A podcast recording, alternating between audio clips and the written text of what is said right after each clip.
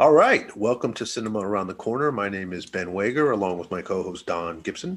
Yeah, there. And today we are coming to the conclusion of our series of episodes where we're focusing on plays that were adapted to films.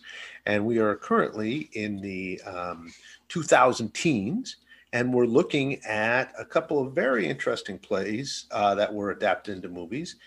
And we're going to open up with Don's selection, and I'll let him go ahead and introduce it. Thanks, Ben. Uh, so the film I'm going to talk about a little bit is uh, called Carnage, and it was directed by the one and only uh, Roman Polanski. So he's very well known for many other films, including Chinatown. Uh, he's a, a, Polish guy. He's actually back in France now.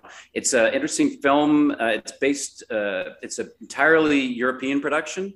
Uh, it was financed by Germany, France, Poland, and Spain. It's based on a play that uh, was written by a French woman, Yasmina Reza, in 2006. And the play was eventually uh, brought to uh, England and then to Broadway. And uh, the Broadway, and, and, this is a well-known play for lots of uh, marquee actors. The one I saw had uh, James Gandolfini and other well-known actors. And this one, the play, the, the film that we we, we watched, is uh, starring Jodie Foster, Kate Winslet, Christopher Waltz, and John C. Reilly, powerhouse of uh, of acting. You brought up that uh, it's a European production. You, any ideas on why it might have been a European production, Don? I think we're going to talk about Polanski, perhaps. Uh, yeah, well, you know, Roman Polanski. If uh, you know, we always can do the, the short version, but uh, you know, he, he's a wonderfully creative uh, director. He's he's done many interesting plays. One of his first great uh, films was uh, with Mia Farrow, Rosemary's Baby and he did a number of films, and he's he's really quite a decorated director. Um, and then, of course, he was he was known personally for what happened to him tragically. His wife Sharon Tate was killed in the Manson murders, and he became very publicly known at that time. But then afterwards, and actually before that, he was known as a playboy with uh, you know quite a you know high life and you know drugs and parties, etc. I guess he he did rape a 15 year old he's never stood trial for it, so the, the trials never happened. Uh, but he had to flee to Europe, and he's been there for the last 45 years or something. And they talk about extraditing him, et cetera, and they haven't um, uh, they haven't done that. The French uh, don't want to do that. Uh, so yeah, it's that's why it's a European production, and that's but interestingly enough, all the actors. Three of the actors are American, and they all went over to Europe uh, because Polanski is very well respected uh, creatively, but of course, this uh, issue of his sexual assault and his background is uh, something he's had to battle. Yes, I believe the idea of the Me Too movement and everything like that. It's probably I'm curious to see how that impacts has impacted his career since this because this movie was a little bit uh, pre, I think, kind of pre Me Too movement, and uh, you know, and and Kate Winslet, who did speak a little bit about working with him and working with Woody Allen and kind of connecting that a little bit. But now I'm just curious, how is he missing out on people because of you know that background and and I don't even know what if he's done another movie since then. Yeah, well, it is, so this is the last English language film he did in 2011, and um, he's done a two or three since. Uh, we have to also remember that he was 77 when he directed this, so he's not he's no spring chicken. Uh, yeah, Mike, you're, you're probably right. He's been not uh, he's not doesn't have the access to the projects he, he would have liked. And ironically, or you know, coincidentally. The, so the the Academy of Motion Pictures, you know, who awards the Oscars, they banned him. They they rejected him from membership. He'd been a member all those years, and in 2018 they expelled him and then the same year, his wife, who's a French actress, Emmanuelle Seigner, she was asked to uh, join the Academy and uh, she rejected them. And she did quite a public response and saying, talking about the hypocrisy. And Polanski has talked about how angry he is at the situation. And, you know, I mean, obviously, this is, we don't really talk about these things as much. We're talking more about the films. Polanski's a fascinating uh, uh character. And I, we mentioned Woody Allen. Uh, people are very polarized, and it's either the art first or how they behave. And so yeah, it's a, it's a very interesting background to it. I think it has to be brought up a little bit when you're talking about a Polanski film, especially for our listeners who aren't familiar with that background. I think it's fair. It's a it's a fair argument. But back to the film. Um, so it's based on this play. It's I you know I really enjoyed the film. It's a comedy. It's a very dark comedy. Um,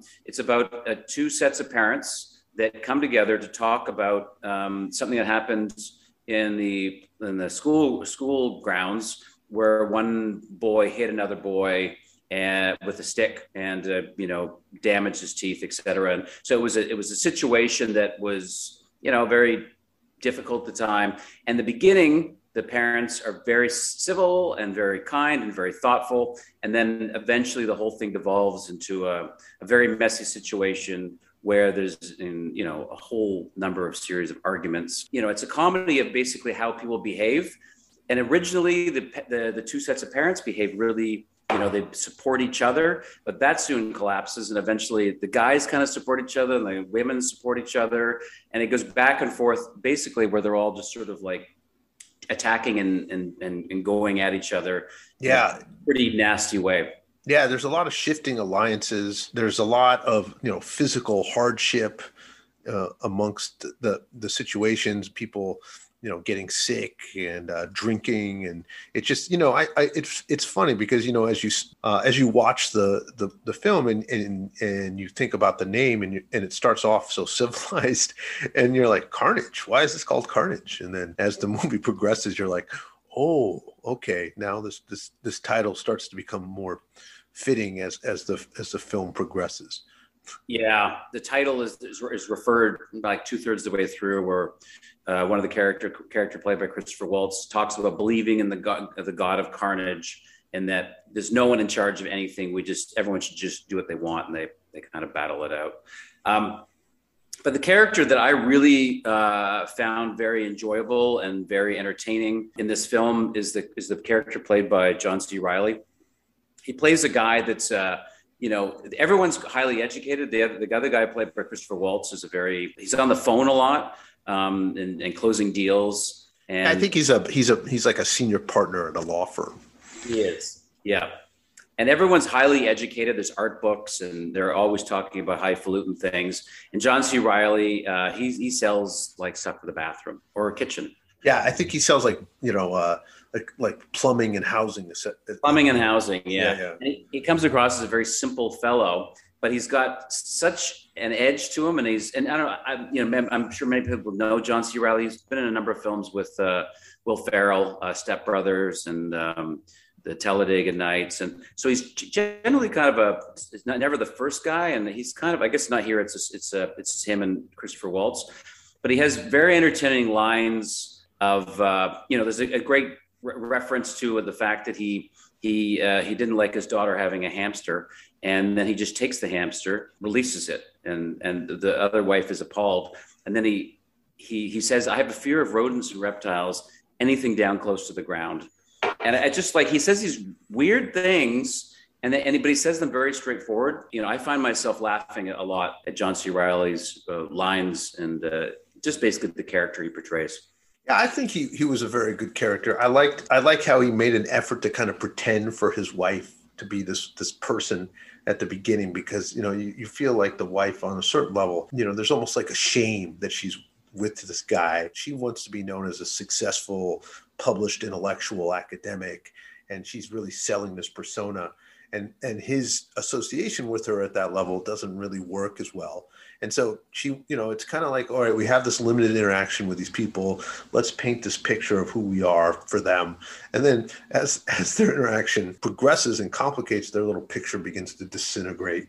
And he's great. I love how he just kind of starts connecting. And then there's this really random phone call that just continually happens with his mother who's ill. The, the subplot of that, it, because the the calls that the Christopher Waltz's character keeps getting has to do with this medication that people are on that is is having these horrible side effects and there's going to be you know product liability litigation that they're trying to fight off and all this press conference information and then it turns out that his mother is on that medication and he starts yeah. freaking out about the fact that mom you got to get off this medication stop taking it right away yeah.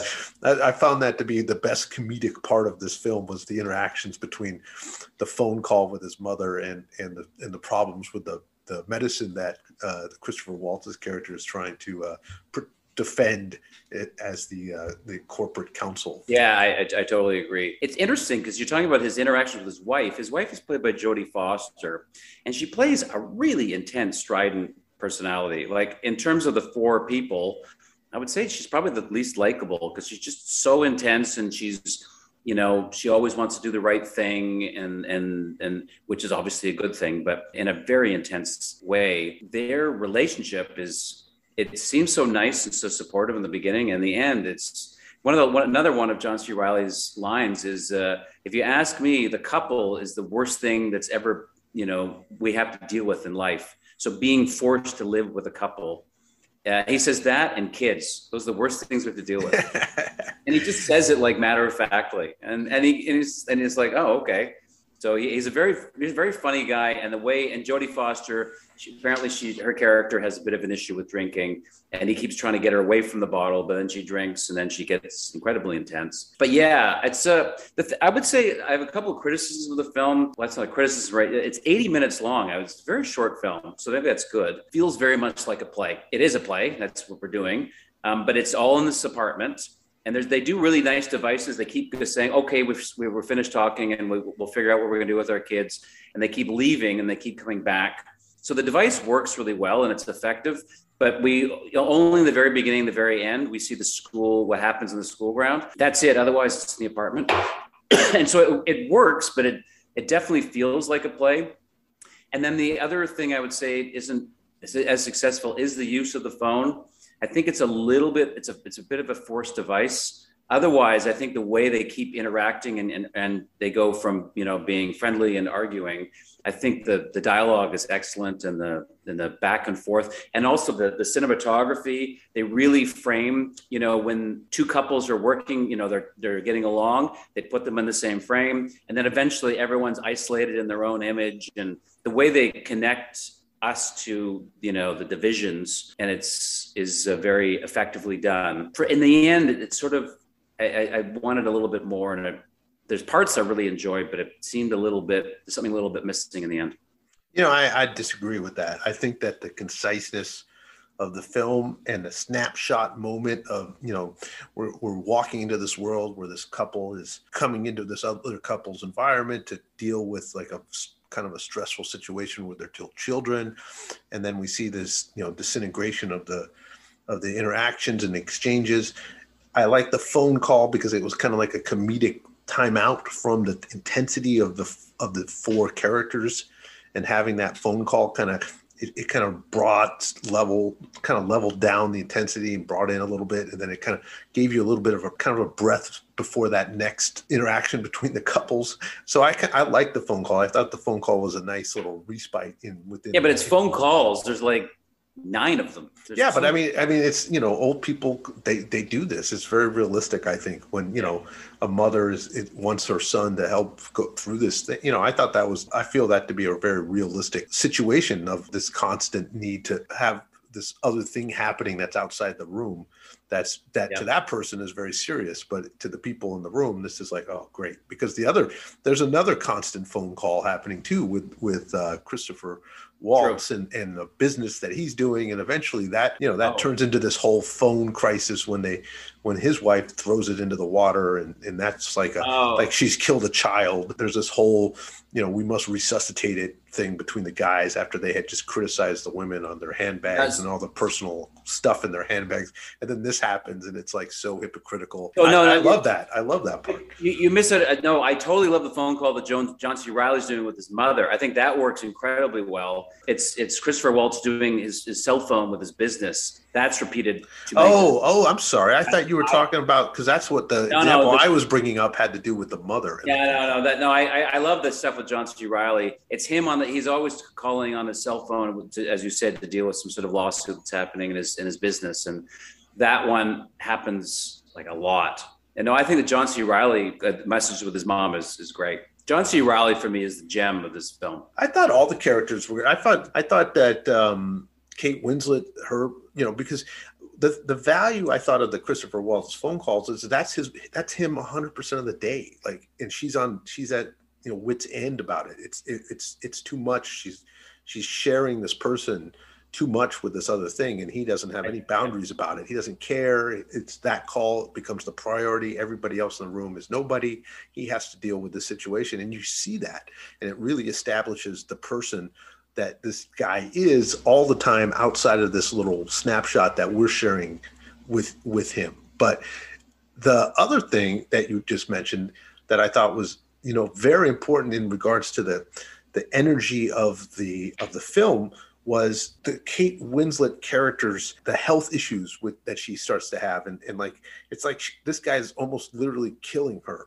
you know from it's like she's she, she's getting eaten away with this uh, this problem with the illness and where that came from. And it just it felt like her own neuroses that are coming out of her dealings with situations. Jodie foster's characters wound up really tight but i felt like kate winslet's character was just way wound up as well. And everybody on some levels seems to be breaking down. And john c. Reilly's kind of like you know he might be the simplest person in the room but he's able to kind of just float along with all the problems the best. Yeah, yeah, that's why I like him so much. Yeah, and I think I think obviously the, uh, the acting is is is really good, and um, it's it's very it's a powerful film. I I, I think it works well. I, for me, it just ended.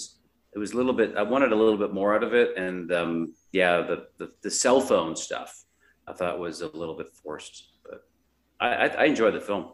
Yeah, no, I enjoyed the film too, and the name was just perfect. I thought, you know, everything just kind of broke down, and then they ended the film. It was like perfect. I thought the name actually it pre- almost predicted this ending, where it was just like they're just kind of all stunned, staring at each other, and then the film ends. yep. Yep. It was great. All right. Well, I think we covered this. Is there anything else you want to talk about or bring up about this film? Um, no, no, no more Polanski. Can't talk. We could go on and on about Polanski. Yeah, yeah. Well, you know, there's there's a lot of flawed people in the entertainment industry. We know that. All right. Well, let's move on to the film that I I uh, picked. It's called Fences, and it was uh, originally a play by August Wilson that was uh, put on in the uh, 1980s. It did win the best Tony and Pulitzer for plays in 1987. So it was a, a very well respected and successful production. Then they had a they, they put the play on again in the late 2000s, and that's kind of where Denzel Washington became part of this because he played the main character along with Viola Davis. In fact, five of the main characters who were in the movie were actually also in that revival of the play in the late 2000 i think it was 2008 2009 or something like that. August wilson is known for for writing period piece plays about pittsburgh in the 1950s dealing with a lot of african american issues. And this is a uh, the sixth play that he wrote in a 10 part series. And it's probably his most successful play. He was credited as the screenwriter for this play. However, you know, he died well before this play uh, was finished in development as a film. Denzel Washington wanted to protect that credit. And so Tony Kushner was actually brought on to kind of finish the the screenplay. He was given a co-producer credit, not a screenwriter credit, and it's the only co-producer credit that Tony Kushner has ever received for writing a film. And one of the things that he did, the playwright, was he insisted for it to be, if it was made in a film, that was directed by a black man. So yeah, yeah, it had to be an African American director, and then Denzel Washington, coincidentally, is the director of this play. And you know, Denzel said uh, in many interviews that he felt it was very comfortable for him to direct this play because he had been in it 114 times. Comfortable for him to direct it as a film because he knew it inside and out. And before all that happened, it was it was Paramount that somebody bought it. Yeah, and uh, I think in 1990, the the yeah. Paramount bought the rights to the to yeah. the film version and, and then, Eddie uh, Eddie Murphy was considered for this play. He wanted to play the son, but he was already ten years older by the time the development of this play moved forward. He had aged out of that role. And he wanted to do. This was one of his uh, vehicle attempts to leave comedy and do a a serious role, but never happened. You know, this was kind of what they were trying to, to, shoot for. But he, he did move on and attempt to play serious roles in other things. Unfortunately, those weren't quite as successful either. The play is about it's a man who's who seems to be kind of late for everything in in his time. You know, he wanted to be a, a successful baseball player. He was he was very good. Could have played in the major leagues but uh, because of his age, he was he was a little bit before the the integration of Major League Baseball, and so that was something that you know bothered him much of his life. It's a constant connection within the play. He's got a ball hanging from a tree in his in his yard where he has a bat and he's constantly swinging, and his son swings at you know, and, and all many of his stories are, are connected to his history and how he could have been a better baseball player than so many of the of the players, but because he, he was black, he was not able to have that opportunity and and that was just because he was born too early. And and it seems that's a theme in this in, in the sense that you know he had some troubles as a youth and he went to, to jail and he met a very good friend who can who became a lifelong friend of his and they worked together hauling trash for the Pittsburgh City Sanitation Department. You know, he's very good. Uh, he, he ends up becoming the first African American driver, you know, because the whites were driving the trucks and the, and the blacks had to, to stop and pick up the trash and put it in the trucks. And, and he advocated strongly to become, you know, a driver, even though technically he couldn't even drive, if we find out later. But he, yeah. he, he, he was illiterate. Yeah, he was illiterate and he and he didn't have a driver's license, but he was able to you know, advocate for himself very well. And eventually he did get picked up to be a driver. And it was a very proud moment in the family.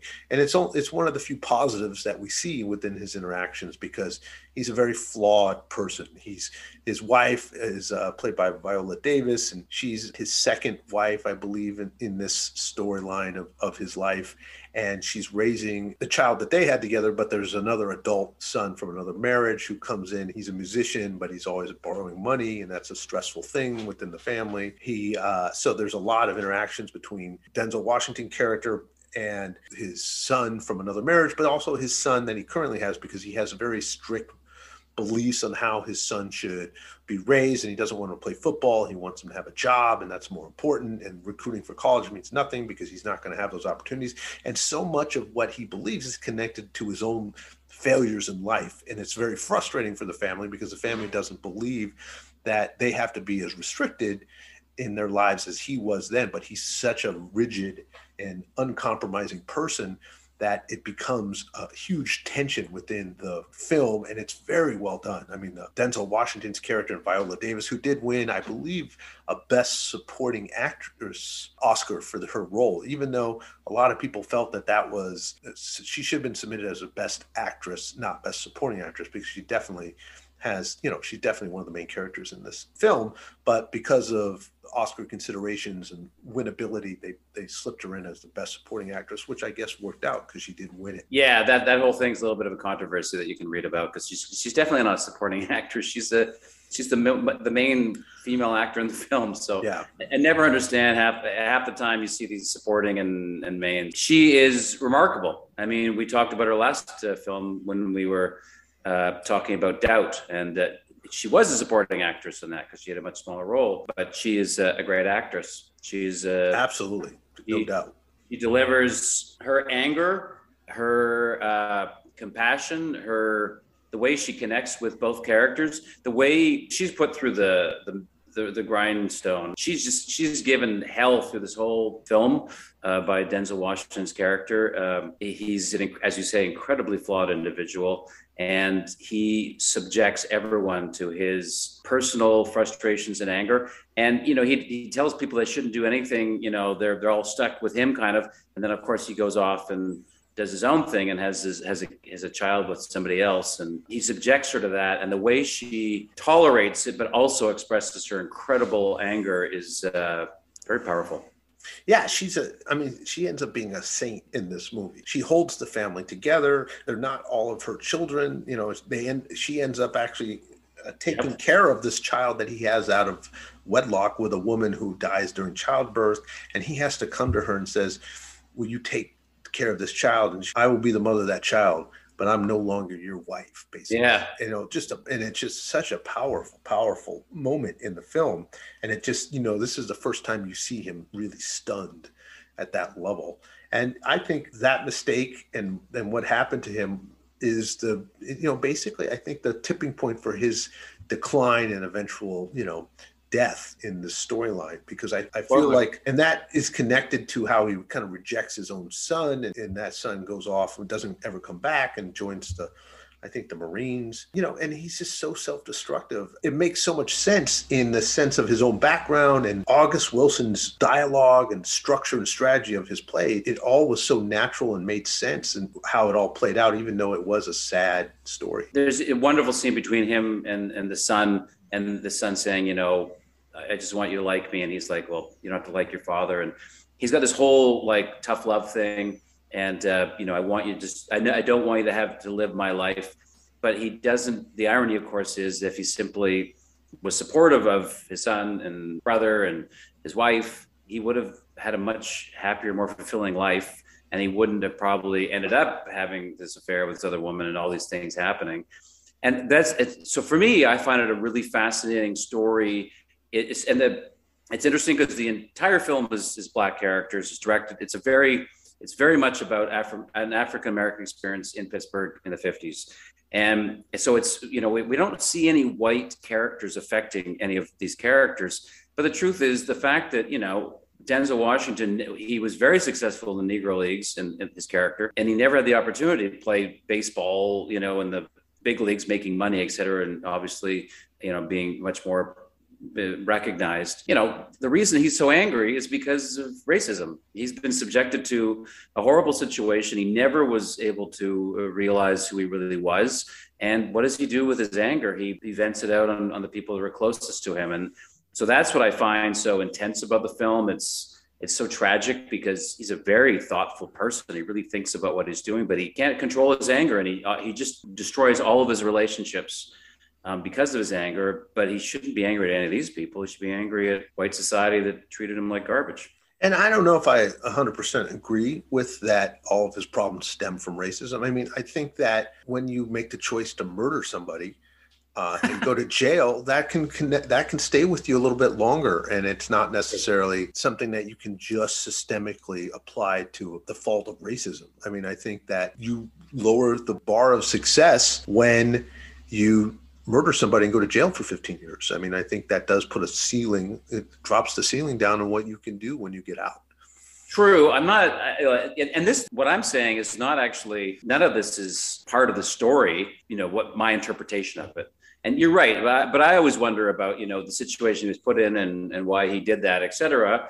Um, you know, if he was in the situation he was, would he have been in the position where he did murder somebody and he was, he also was involved in burglaries, et cetera. So I always think, you know, well, if he had the same opportunities as some white kid, play baseball or, you know, get a job or go to school, what kind of life would he live? So I'm I'm putting my bias into this understanding of the film, but um, this is none of this. What I'm saying, I think, is implied. I don't. It's not. He never says I blame Whitey. He never says that. There's two things I want to bring up. One, the best choice he made in the film was not to kill his own son when they got in the fight, and he had the bat in his hand, and he just kind of he walked away from swinging the bat and taking his own kid out. The fight destroys their relationship forever, and kid never sees him again. And then two the character of his brother is played by I think his name is uh, Washington, and he he's a you know he was injured in World War II, and it affects him mentally for the rest of his life because of his what happened to him in World War II. The government gave him a chunk of money,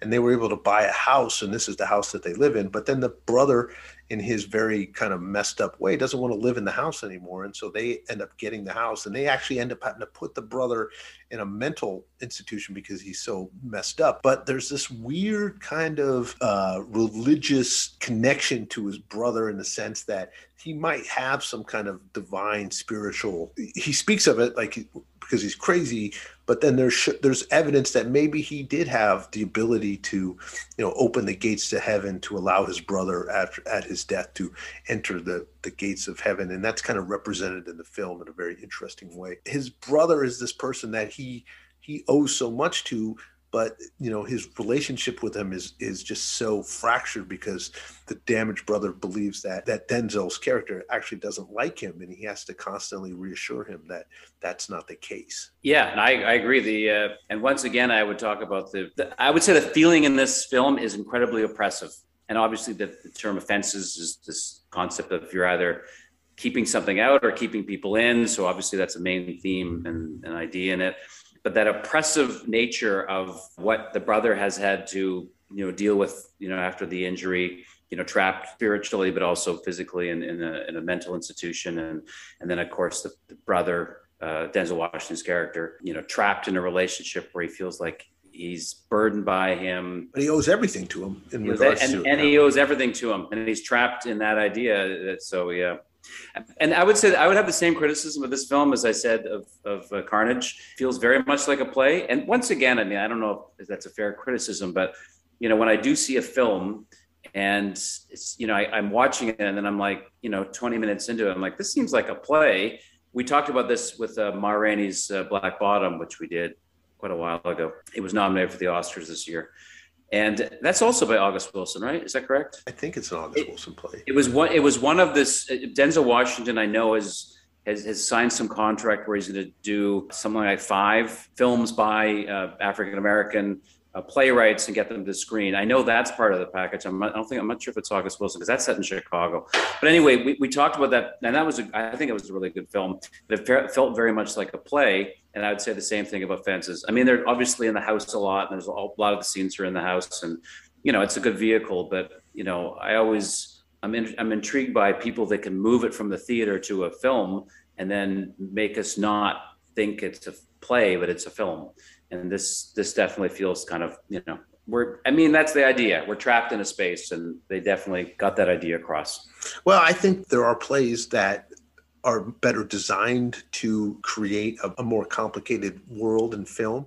This is not one of those yeah. plays. I mean, uh, it's talking about building a backyard fence is the is. reason the term fences. And so, you know, very much the settings are connected to the storyline and his world that he can control, which is this basically his little backyard where he hangs out and sure. does his thing. And it's very much you know he's in that world and that's that's the world that he he feels like he's the king of. And so you know you get that needs to be part of the setting. And i think that concern about this particular play i don't it applies because i think it's the setting is central to the plot lines that are constantly revolving within this play.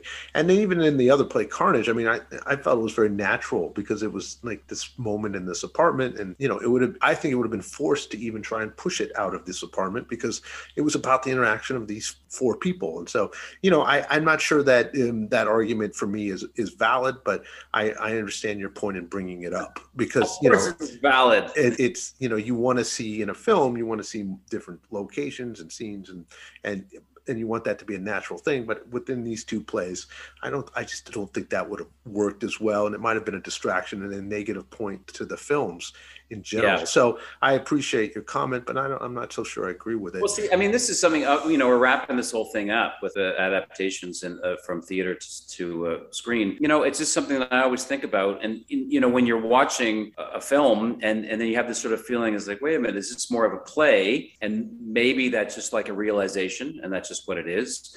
But maybe it's also then you're as a viewer, you're sort of wondering, oh, okay, it's a play, and then you sort of feel restricted. So I, I would say Ma Rainey's Black Bottom, they did opening sequences in that where we're down in the south, I forget exactly where. The, the vast majority is set in Chicago recording studio, but it felt very much like a play to me. And I guess I do mean that as a criticism because when you're moving it to film, then you have to it's no longer a play it's a film. So one film that i would say did really well with moving from film to uh, sorry from play to stage to screen would be cabaret. And cabaret is very much set in the theater it's all based on the cabaret. But everything that happens outside of the cabaret is very well developed in the film. And while there's a lot of theater stuff going on it feels like a great film. And i wouldn't say oh it's kind of limited and so I, I, don't know maybe that's just what and you're right as a you know fences you don't want to like okay we have to do all these other things to make sure no one thinks it's a play. But then i do wonder about we're exploring the successful adaptation from stage to screen. If we feel like it's a play then is it still successful is, is the question i'm i'm posing. Yeah well you know it did get nominated for best picture so maybe somebody thought it was good. That's, that's your whole argument. All right so you know i sometimes less is more is is a valuable you know. I'm not against less is more. I okay like all right all right. Uh, one last thing i wanted to bring up that i thought was interesting was the scene where we see this kind of divine intervention with the brother blowing the trumpet and this gabriel association you know, it, Kushner wrote part of the screenplay, and that part of the film kind of reminded me of a little bit of like an Angels in America kind of vibe. And I felt like that there was a Kushner influence in that little moment. It's like, oh, I could see a little Kushner in here because it didn't really fit in. I felt as much with like the August Wilson vibe of what, what he's about. It felt more like a Kushner moment. I didn't do any research to see, you know, how that was played out with, in the actual play versus what we saw in the film, but it just that was the one part where I was like, wow, this is kind of a part of the play that didn't feel like is synced with the Wilson spirit of the rest of the play. You know, like you're saying Wilson is more grounded in just the the dirty reality of, of what he had to live in. That was more of like a spiritual, esoteric thing.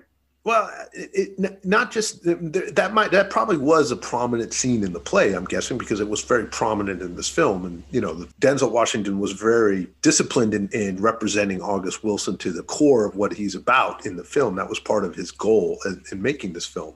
So I think it's just the way the dialogue was within that moment. It just felt a little bit off from some of the other stuff in, in the play. It just didn't didn't quite have the same flavor. Although I love the line that uh, Gabriel says as he's walking away. So that's how that's done, or something that you know, or something like that as he does this divine thing and walks away, not really understanding what the other people just saw in impacting him. But he's like, yeah, that's how you get that done, or something like that, and he walks away to go have a sandwich or something. You know, yeah.